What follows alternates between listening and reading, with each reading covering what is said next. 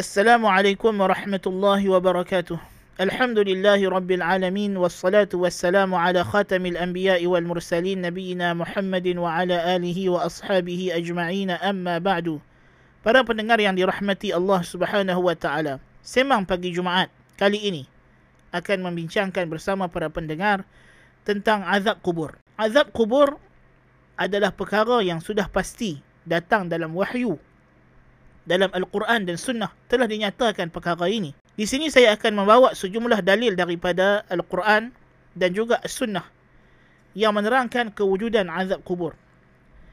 Di antaranya firman Allah Subhanahu wa taala dalam surah Ghafir ayat 45 dan 46 وحاق بآل فرعون سوء العذاب النار يعرضون عليها غدوا وعشيا ويوم تقوم الساعة أدخلوا آل فرعون أشد العذاب Ini di antara ayat yang sangat jelas mengisbatkan, menetapkan adanya azab kubur.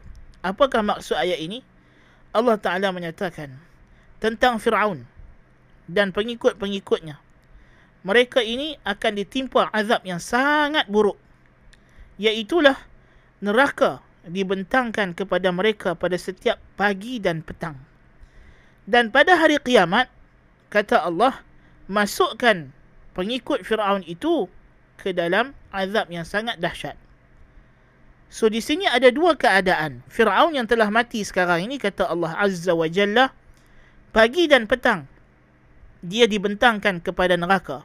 Tetapi dia belum masuk neraka. Bila dia masuk neraka? Pada hari berlakunya kiamat. Jadi apa maknanya di sini?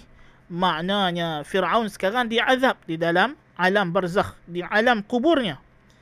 Daripada Ibnu Mas'udin radhiyallahu an kata beliau, Inna arwah syuhada'i fi ajwafi tuyurin khudrin bihim fil jannati haythu sya'u wa inna arwaha ولدان المؤمنين في أجواف عصافير تسرح في الجنة حيث شاءت فتأوي إلى قناديل معلقة في العرش وإن أرواح آل فرعون في أجواف طيور سود تغدو على جهنم وتروح عليها فذلك عرضها ابن أبي حاتم رحمه الله مروايأكن satu riwayat athar daripada Ibnu Mas'ud radhiyallahu an dan asar ini walaupun datang daripada sahabah tetapi ia adalah tentang perkara ghaib maka hukumnya adalah marfu' kata beliau sesungguhnya arwah para syuhada itu Tuhan letakkan di dalam perut burung yang hijau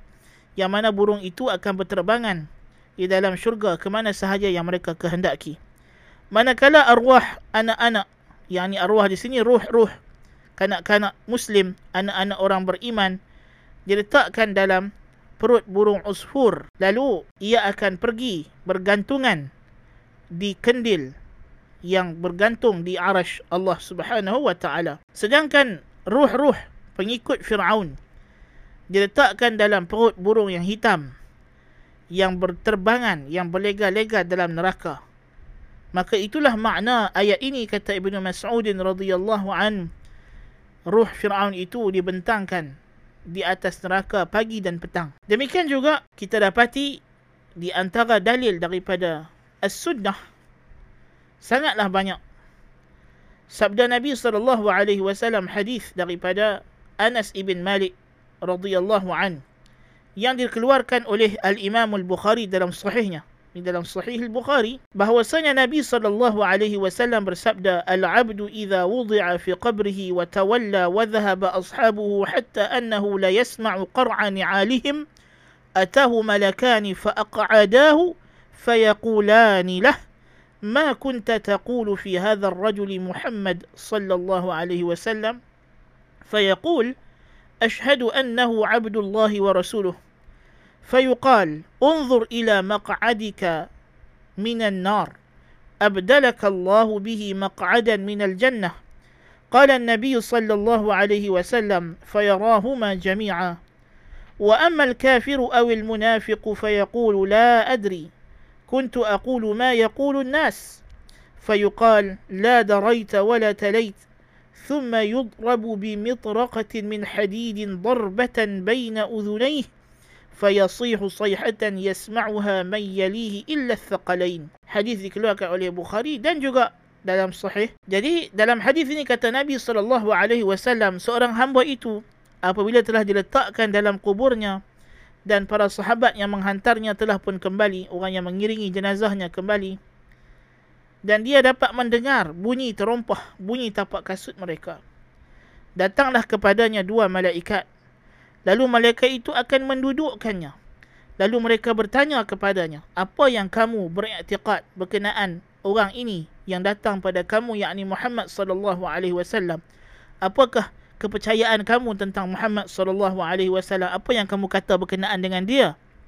Maka orang yang mukmin kata Nabi sallallahu alaihi wasallam akan menjawab asyhadu annahu abdullahi wa rasuluh. Aku bersaksi bahawasanya dia adalah hamba Allah dan rasulnya.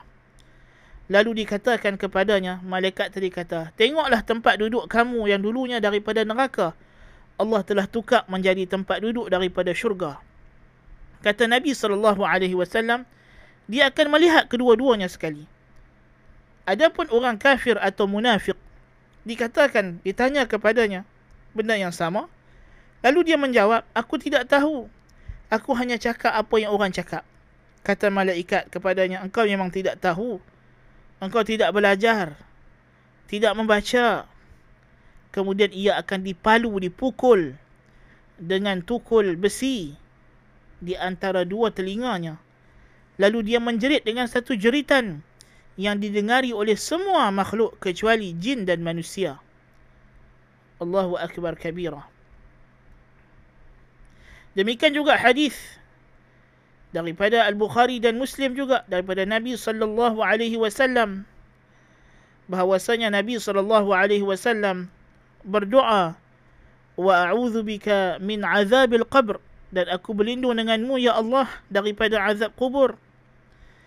Dalam hadis riwayat Imam Muslim bahwasanya Nabi sallallahu alaihi wasallam bersabda laula alla tadafanu la da'awtu Allah an yusmi'akum min azabil qabr alladhi asma' Kalaulah tidak aku takut kamu ini akan pakat mati belaka, tentulah aku akan minta kepada Allah supaya kamu diperdengarkan azab kubur seperti yang aku dengar. Demikian juga hadis daripada Ibnu Abbas radhiyallahu anhuma yang diriwayatkan oleh Al-Bukhari bahawasanya marra Nabi sallallahu alaihi wasallam ala qabraini. Nabi melintas di dua buah kubur. Faqala innahuma la yu'azzaban. Nabi kata dua ahli kubur ini sedang diazab. Wa ma yu'azzabani fi kabir. Mereka tidaklah diazab atas satu perkara yang besar. Thumma qal bala amma ahaduhuma fakana yas'a bin namimah wa amma al-akharu fakana la yastatiru min bawlih. Tapi Nabi kata perbuatan tersebut dosanya besar dari segi benda tersebut untuk dielak melakukannya atau dari segi pandangan manusia nampak macam remeh tapi ia kesalahan yang besar di sisi Allah. Adapun sesalah seorang mereka kerjanya melakukan adu domba, duk mengadu domba bagi orang bergaduh. Manakala yang seorang lagi tidak menjaga kencingnya. Dalam riwayat ini dia kata la yastatiru min baulih, tidak menutup kencingnya. Dia kencing tidak menjaga aurat. Ada riwayat lain kata la yastanzihu, tidak mencuci kencingnya dengan baik dengan betul. Nas'alullah al-afiyah. Ini juga di antara dalil. Demikian juga Nabi sallallahu alaihi wasallam mengajarkan kepada kita satu doa. Doa yang disuruh untuk kita baca setiap kali kita salat sebelum kita memberi salam. Ha, kita dah habis tahiyat akhir kita disuruh berdoa bahkan sebahagian fuqaha sebahagian ulama fiqh mengatakan doa ini adalah wajib dan tidak sah salat jika tidak bacanya. Itu pendapat sebahagian ulama lah. Walaupun dalam mazhab syafi'i radhiyallahu an hukumnya adalah sunat yang sangat digalakkan walaupun tidak mencapai tahap ab'ad tetapi ia sunat yang sangat digalakkan. Iaitulah doa supaya Allahumma inna na'udzubika min azab jahannam وأعوذ بك من عذاب القبر وأعوذ بك من فتنة المسيح الدجال وأعوذ بك من فتنة المحيا والممات Doa ini tentulah datang dengan pelbagai lafaz dan tidak ada masalah mana-mana lafaz dan susunan yang kita hafaz yang kita baca tidak menjadi isu asalkan ia datang daripada hadis Nabi sallallahu alaihi wasallam. Iaitulah ya Allah aku berlindung denganmu daripada azab jahannam. Dan aku berlindung denganmu daripada azab kubur. Dan aku berlindung denganmu daripada fitnah daripada pancaroba ujian al-Masih Dajjal. Dan aku berlindung denganmu daripada pancaroba hidup dan mati. Demikian juga hadis daripada Al-Bara ibn Azib radhiyallahu an yang dikeluarkan juga oleh Al-Bukhari.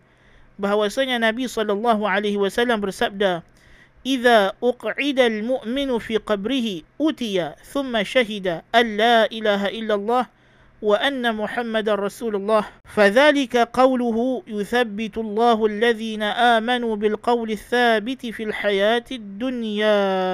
الآية. كتا Nabi sallallahu alaihi wasallam apabila didudukkan orang mukmin dalam kuburnya dan didatangi oleh malaikat. Dia akan bersaksi bahawa tiada tuhan yang berhak disembah kecuali Allah dan bahawa Muhammad utusan Allah. Itulah dia makna firman Allah yuthabbitullahu alladhina amanu bil qawli thabit. Allah akan menetapkan orang yang beriman dengan ucapan yang kukuh. Jadi maknanya ayat dalam surah Ibrahim ayat 27 ini Nabi SAW sendiri mentafsirkan maknanya dengan soalan kubur. Jadi ini di antara ayat yang mensabitkan di sana ada ujian, ada fitnah kubur.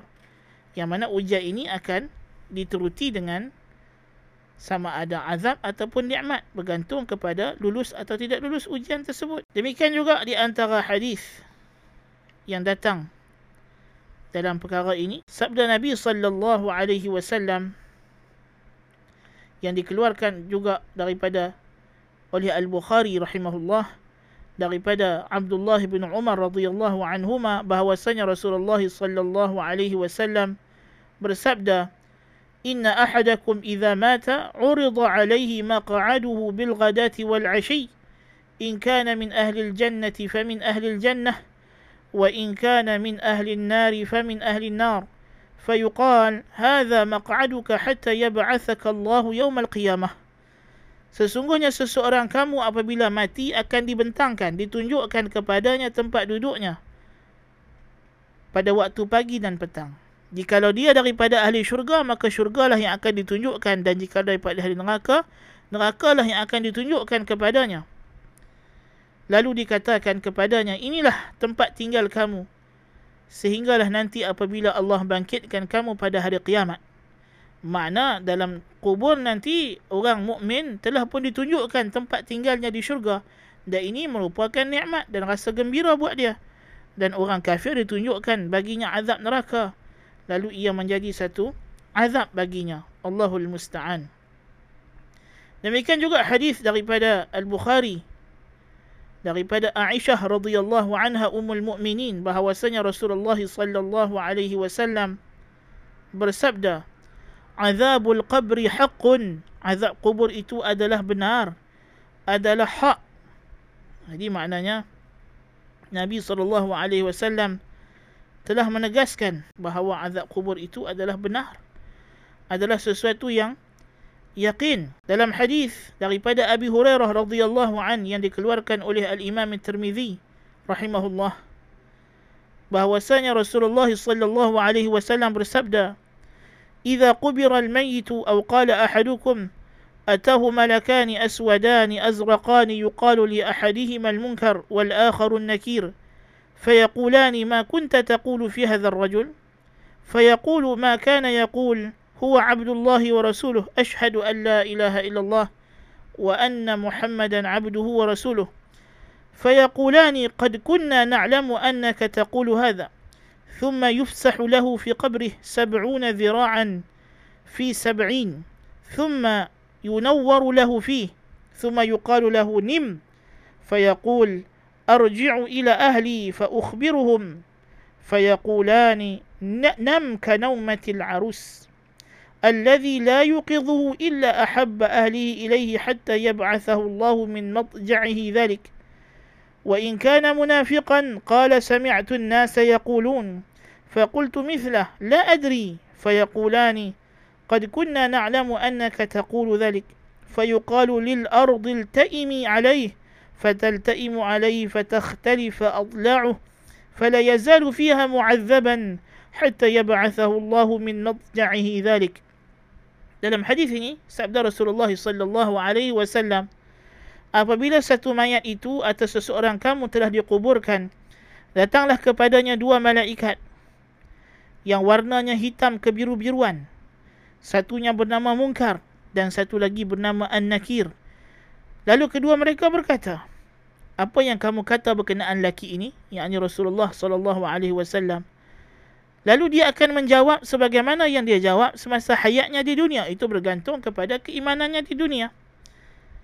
Maka orang yang mukmin akan menjawab, dia adalah hamba Allah dan Rasulnya. Aku bersaksi tiada ilah yang hak kecuali Allah dan bahawa Muhammad hambanya dan Rasulnya. Lalu kedua malaikat itu berkata, kami memang telah pun tahu kamu bercakap begini. Inilah akidah kamu. Kemudian diluaskan bagi kuburnya. 70 hasta kali 70 hasta. Kemudian diberikan cahaya terang dalamnya. Lalu dikatakan kepadanya, tidurlah. Lalu si mayat tadi, orang yang mati tadi kata, orang mukmin tadi, aku nak balik kepada keluarga aku dan aku nak cerita kepada mereka tentang nikmat ini yang aku dapat. Lalu kata malaikat, tidurlah seperti tidurnya pengantin yang tidak akan dikejutkan melainkan ahlinya yang paling dia cintai sehinggalah Allah bangkitkannya daripada tempat peraduannya tersebut. Jadi begitulah dia dalam keadaan nikmat. Adapun orang yang munafik, maka dia menjawab, aku dengar orang kata. Lalu aku pun kata, aku tak tahu. Lalu kata kedua malaikat kepadanya, kami tahu kamu memang begitu. Lalu dikatakan kepada bumi, kepada tanah, bercantumlah ke atasnya, himpitlah dia lalu bumi atau perut bumi ataupun kubur tadi akan menghimpit sehingga berselisihlah tulang. Ini tulang rusuknya. Dan demikianlah dia dalam kubur itu terus diazab sehinggalah Allah Taala bangkitkan dia di hari akhirat kelak. Allahul musta'an.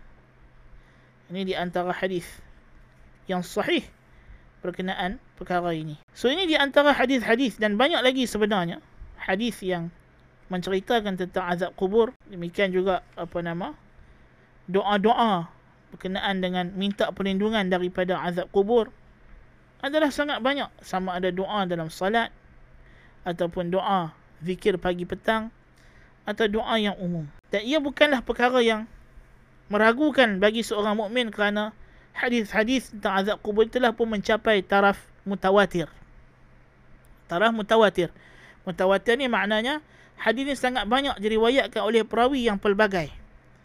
Yang sukar untuk kita mengatakan ianya satu hadis yang dusta bahkan ini mewajibkan i'tiqad yakin memang Nabi cakap. Kerana terlalu banyak hadis yang menceritakan tentang perkara ini.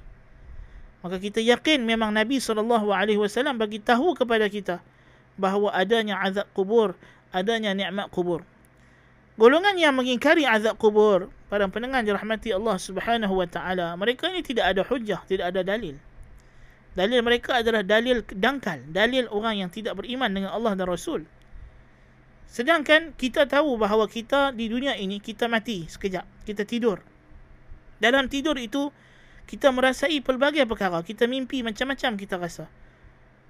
Kadang-kadang ada orang tidur dalam tidur tu kita nampak dia berpeluh-peluh dia jaga orang kata pasal apa? Aku mimpi tadi kena ligan di singa, di rimau.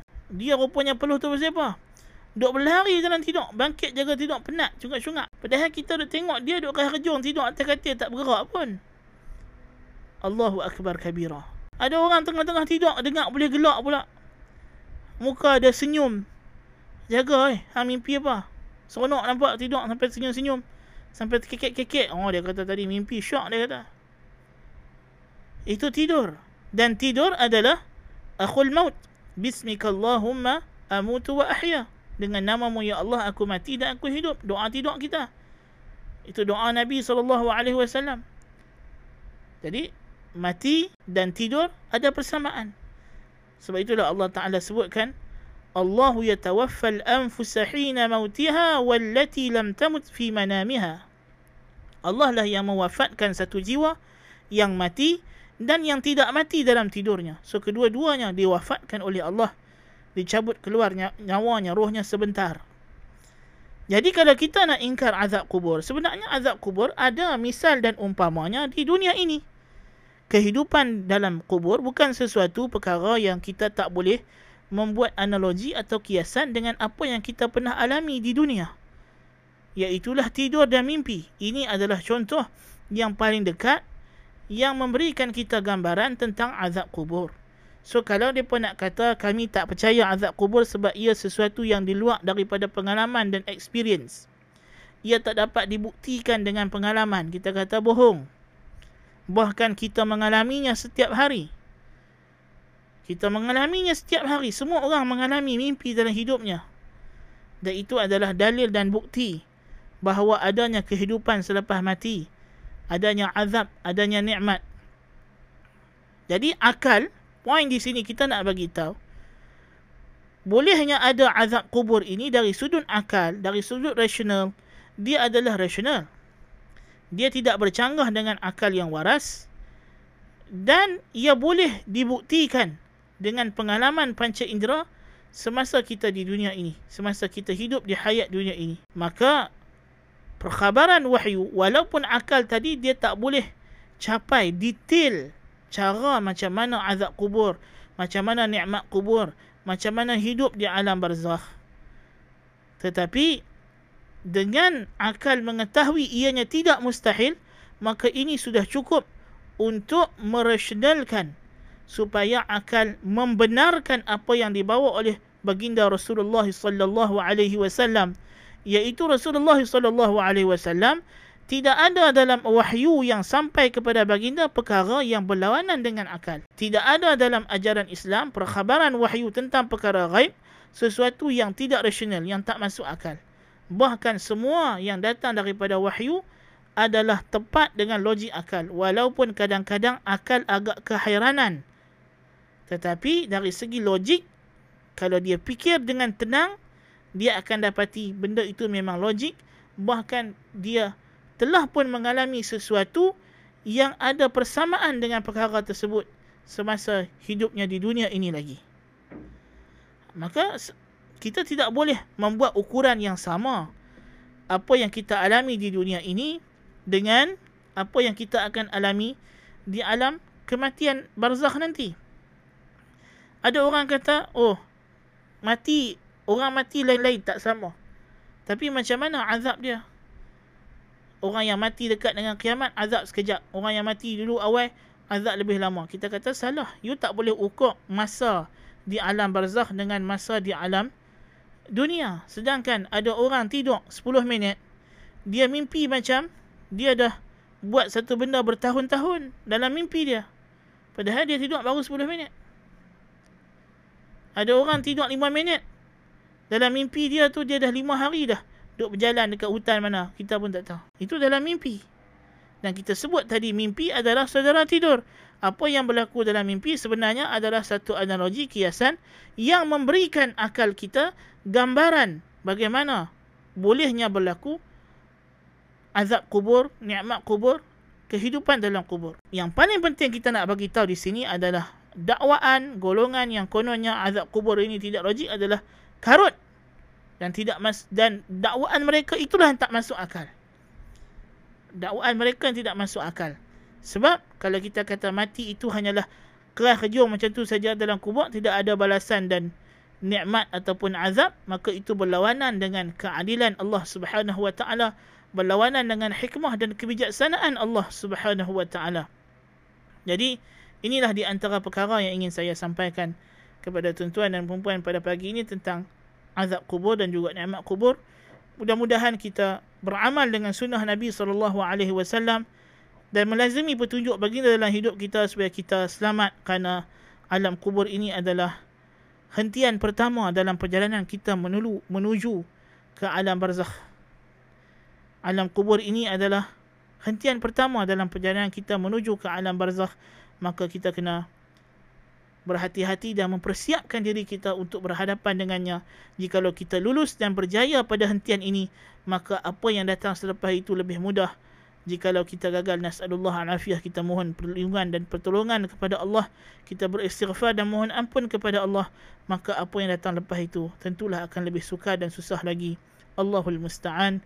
أقول قولي هذا وأستغفر الله العظيم لي ولكم سبحانك اللهم بحمدك أشهد أن لا إله إلا أنت أستغفرك وأتوب إليك والسلام عليكم ورحمة الله وبركاته